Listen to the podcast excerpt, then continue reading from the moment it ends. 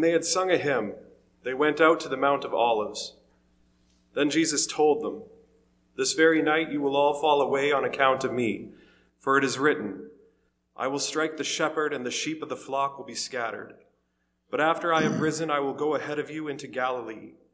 Peter replied, Even if all fall away from you on account of you, I never will. Truly I tell you, Jesus answered, This very night before the rooster crows, you will disown me three times. But Peter declared, Even if I have to die with you, I will never disown you. And all the other disciples said the same. Then Jesus went with his disciples to a place called Gethsemane, and he said to them, Sit here while I go over there and pray. He took Peter and the two sons of Zebedee along with him, and he began to be sorrowful and troubled. Then he said to them, My soul is overwhelmed with sorrow to the point of death. Stay here and keep watch with me.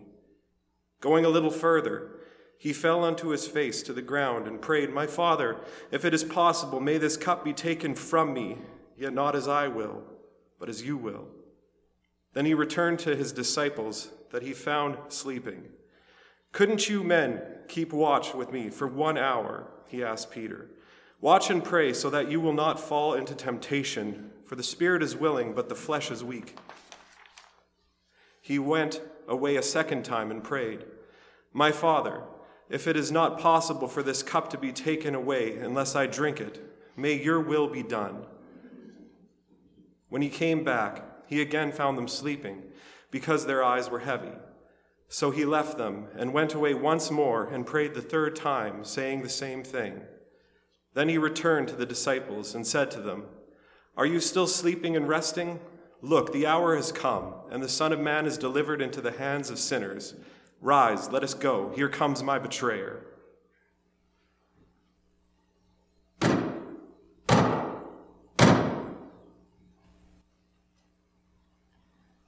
Judas the betrayer knew this place because Jesus had gone there many times with his disciples. The leading priests and Pharisees had given Judas a battalion of Roman soldiers and temple guards to accompany him. Now, with blazing torches, lanterns, and weapons, they arrived at the olive grove. Jesus fully realized all that was going to happen to him. Stepping forward to meet them, he asked, Whom are you looking for? Jesus of Nazareth, they replied. I am he, Jesus said. Judas was standing there with them when Jesus identified himself. And as he said, I am he, they all fell backward to the ground. Once more he asked them, Whom are you searching for? And again they replied, Jesus of Nazareth. I told you that I am he, Jesus said. And since I am the one you want, let these others go. He did this to fulfill his own statement I have not lost a single one of those you gave me.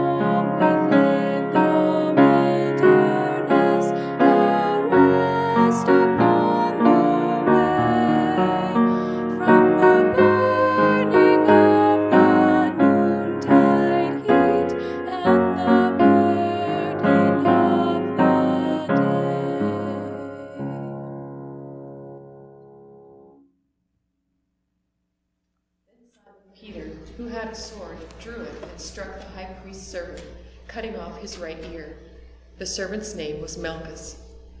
Jesus commanded Peter, Put your sword away. Shall I not drink the cup the Father has given me? Then the detachment of soldiers with its commanders and the Jewish officials arrested Jesus. They bound him and brought him first to Annas, who was the father in law of Caiaphas, the high priest that year. Caiaphas was the one who had advised the Jewish leaders that it would be good if one man died for the people.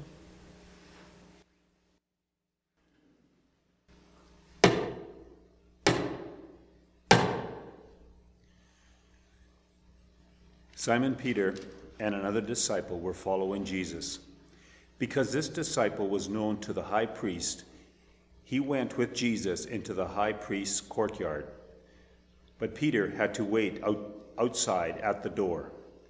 The other disciple, who was known to the high priest, came back and spoke to the girl on duty there and brought Peter in.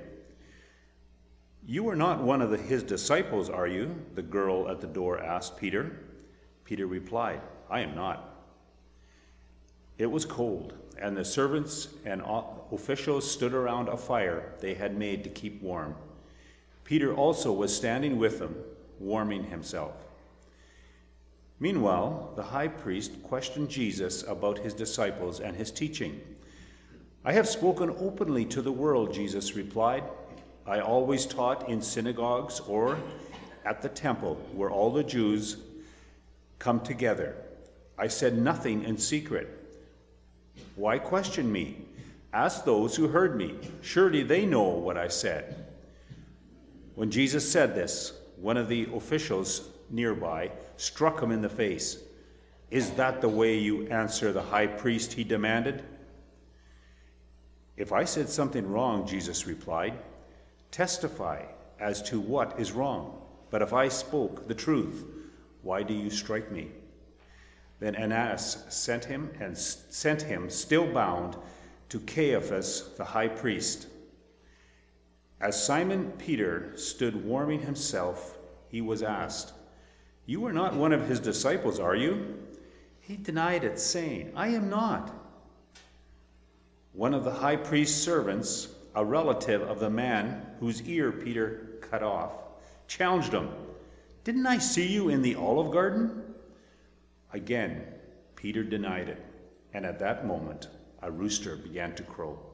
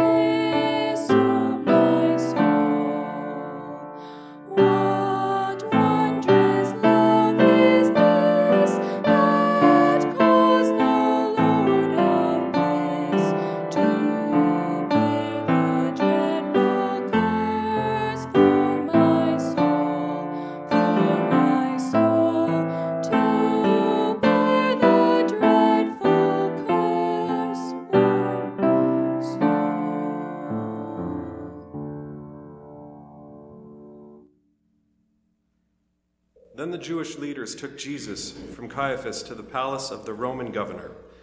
By now it was early morning, and to avoid ceremonial uncleanness, they did not enter the palace because they wanted to be able to eat the Passover. So Pilate came out to them and asked, What charges are you bringing against this man? If he were not a criminal, they replied, we would not have to be handing him over to you. Pilate said, Take him yourselves and judge him by your own law. But we have no right to execute anyone, they objected. This took place to fulfill what Jesus had said about the kind of death that he was going to die. Pilate then went back inside of the palace and summoned Jesus and asked him, Are you the king of the Jews? Is that your own idea? Jesus asked. Or did others talk to you about me? Am I a Jew? Pilate replied. Your own people and chief priests handed you over to me. What is it that you have done? Jesus said, my kingdom is not of this world. If it were, my servants would fight to prevent my arrest by the Jewish leaders. But now my kingdom is from another place. You are king, then, said Pilate. Jesus answered, You say that I am a king. In fact, the reason I was born and came into this world is to testify to the truth. Everyone on the side of truth listens to me. What is truth? retorted Pilate. With this, he went out again to the Jews gathered there, and he said, I find no basis for a charge against him, but it is your custom for me to release you one prisoner at the time of the Passover. Do you want me to release the king of the Jews? They shouted back, No, not him. Give us Barabbas. Barabbas had taken part in an uprising.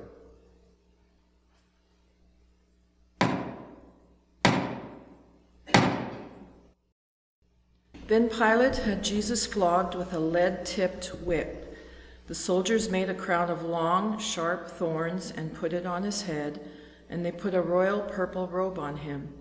Hail, King of the Jews, they mocked, and they hit him with their fists. Pilate went outside again and said to the people, I am going to bring him out to you now, but understand clearly that I find him not guilty. Then Jesus came out wearing the crown of thorns and the purple robe. And Pilate said, Here is the man. When they saw him, the leading priests and temple guards began shouting, Crucify! Crucify! You crucify him, Pilate said. I find him not guilty. The Jewish leaders replied, By our laws, he ought to die because he called himself the Son of God. When Pilate heard this, he was more frightened than ever. He took Jesus back into the headquarters again and asked him, Where are you from? But Jesus gave no answer. You won't talk to me? Pilate demanded. Don't you realize that I have the power to release you or to crucify you?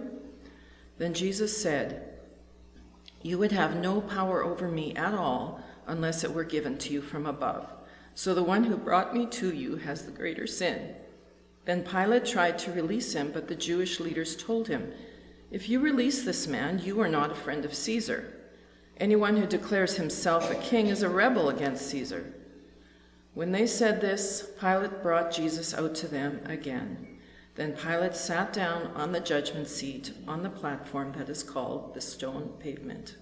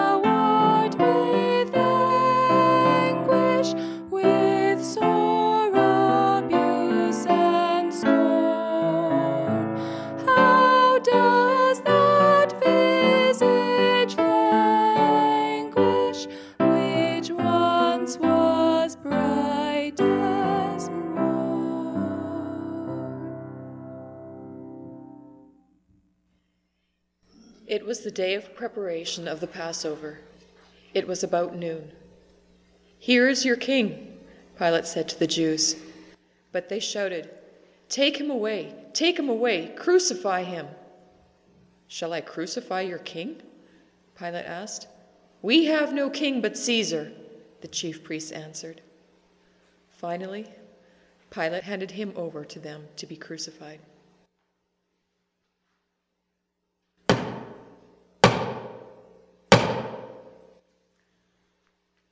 So the soldiers took charge of Jesus.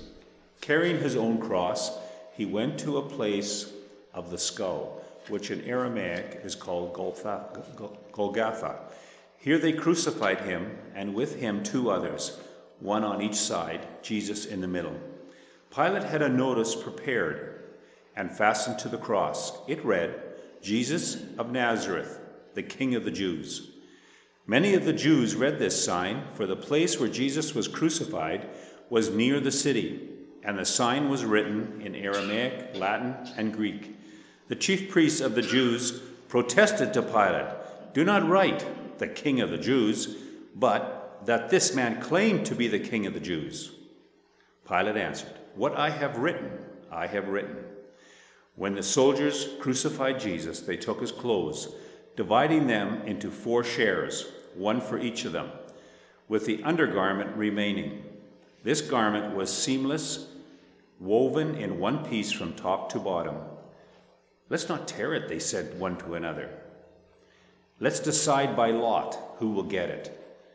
This happened that the scripture might be fulfilled, which said, They divided my garments among them and cast lots for my clothing. So, this is what the soldiers did.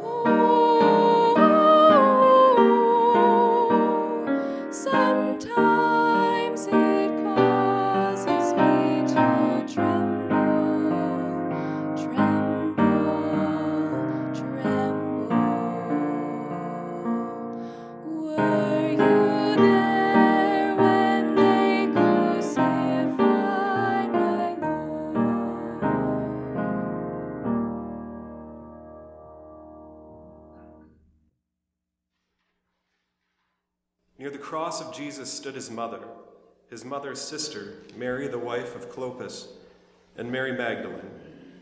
When Jesus saw his mother there, and the disciple whom he loved standing nearby, he said to her, Woman, here is your son, and to the disciple, here is your mother. From that time on, this disciple took her into his home. Later, knowing that everything had now been finished, and so that scripture could be fulfilled, Jesus said, I am thirsty. A jar of wine vinegar was there, so they soaked a sponge in it, put the sponge on a stalk of a hyssop plant, and lifted it to Jesus' lips. When he had received the drink, Jesus said, It is finished. And with that, he bowed his head and he gave up his spirit.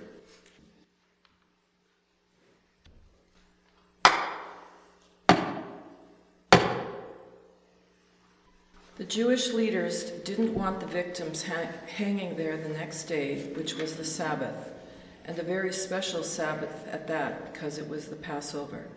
So they asked Pilate to hasten their deaths by ordering that their legs be broken. Then their bodies could be taken down.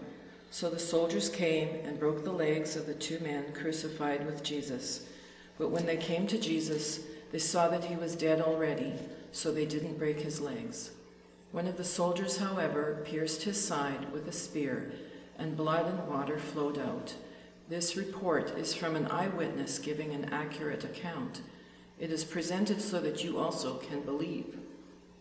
These things happened in fulfillment of the scriptures that say, Not one of his bones will be broken, and they will look on him whom they pierced.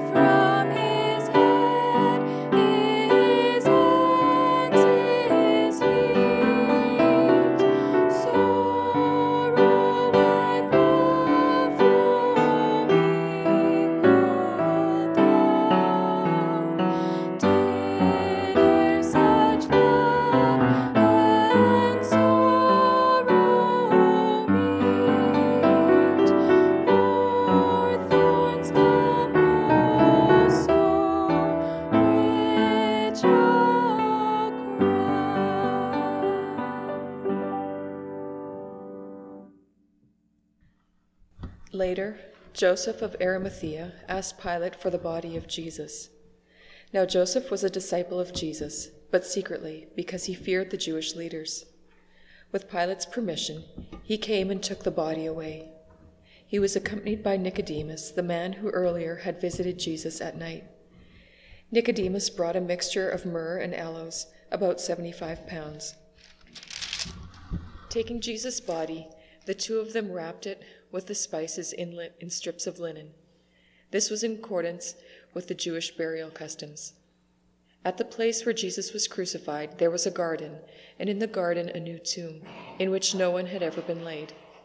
Because it was the Jewish day of preparation, and since the tomb was nearby, they laid Jesus there.